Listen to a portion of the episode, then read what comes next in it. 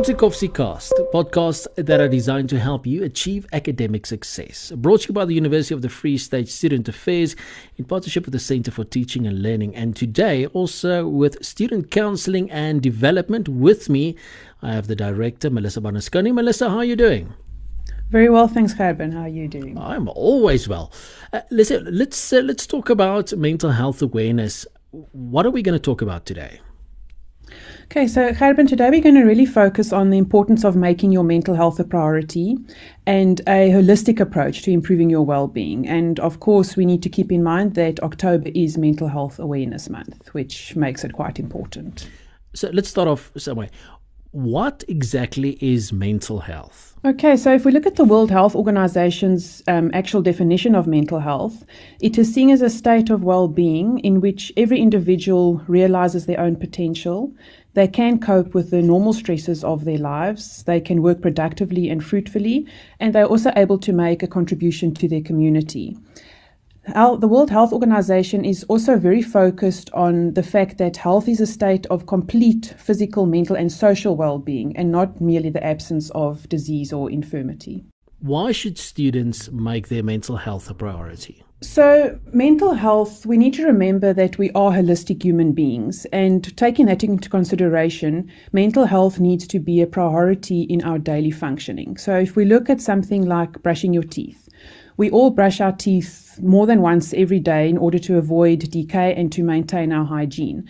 So, it's a habit, um, a daily habit that we have. Also, if we are uh, feeling ill or, or not well, we go and seek medical help. So we'll go to the pharmacy or consult with a medical doctor. If we ever uh, experience persistent flu related symptoms like coughing, sneezing, or fever, so I just want to emphasize that we need to put the same level of effort into our mental health as what we do for our physical health because your mind is not a separate entity from the rest of your body. The two are connected and interdependent. So Melissa, what what role does emotions play in physical well-being? So emotions can emerge in physiological ways within our body. So if you look at whether you're feeling stressed or anxious, Physiologically, you might be experiencing headaches, uh, sweating, tension in your arms, shoulders, or neck, and your heart may even beat faster, or you may struggle to sleep. Then, if we look at a positive emotion like happiness or feeling excited, there your heart rate increases, your sympathetic nervous system increases the activity, and your brain begins to signal the increased production of hormones. Uh, such as endorphins and serotonin. And these are all released into your bloodstream. The outcome of this is that your body will begin to relax, leading to a decrease in your heart rate and lower levels of blood pressure and the stress hormone of cortisol.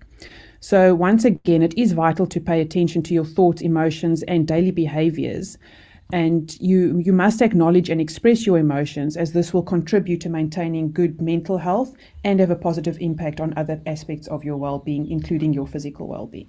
So talking to melissa Barnaschone, she's the director for student counseling and development. Uh, let's talk about a couple of tips. What top tips can you give us for being proactive with regards to one's mental health? So Gerben, as mentioned earlier we are holistic beings so we need to take an holistic approach to improving our well-being the different dimensions that we look at with regards to mental well being are firstly intellectual, emotional, physical, social, spiritual, and financial.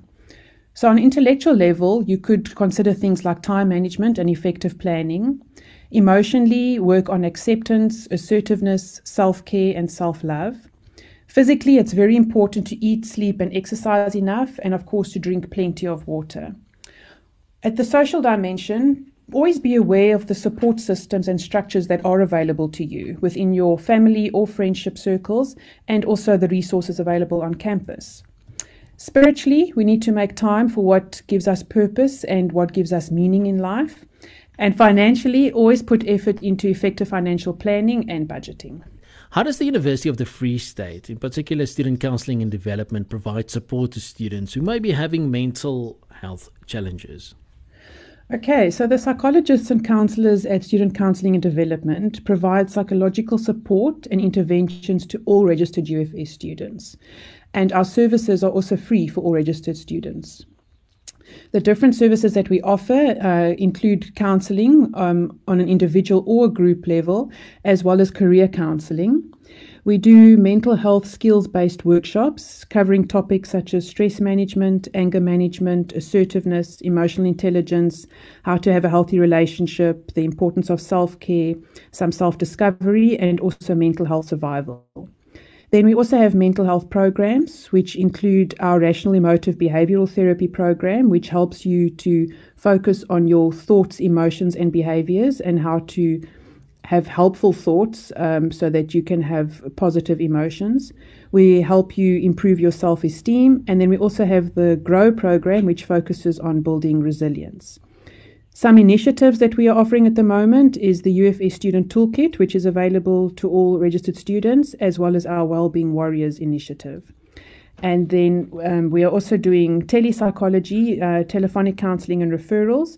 And f- as from the 1st of September, there is a dedicated UFS student care line, which is a 24 hour helpline that the students can call and that number is 0800 006363. Now, I heard you mentioned earlier about October being Mental Health Awareness Month. Tell us a little bit more about that. So, Gerben, the month of October is a significant one, not only in South Africa, but worldwide.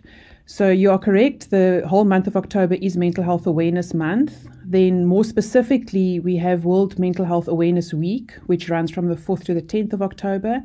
And then the big day is World Mental Health Day, which is on the 10th of October. During this month, SCD will be running uh, various awareness campaigns, and our theme for the month is Hope for Humanity. Some of the activities that we will be focusing on is a Pay It Forward challenge. We will also be doing some articles and podcasts, as well as asking some students to share their stories of hope and motivation for the other students. We will also be doing a radio interview on QLIT radio station, and we are running a competition for our students where they can actually win data prizes. So, um, we'd like to encourage all students to keep an eye on the social media platforms for more information on the activities for, during Mental Health Awareness Month. The last thing I want to mention, Gerben, is that we really hope that our students feel encouraged and empowered to take the necessary steps to improve their mental health and well-being. Uh, after all, our motto at Student Counselling Development is Clear Mind, Clear Path. Thank you very much. That was Melissa Barnaschone. She's the Director for Student Counselling and Development at the University of the Free State. This was a Kovsie Cast, podcasts that are designed to help you achieve academic success. Brought to you by Kovsie FM, a division of the University of the Free State Student Affairs in partnership with the Centre for Teaching and Learning, and today with Student Counselling and Development.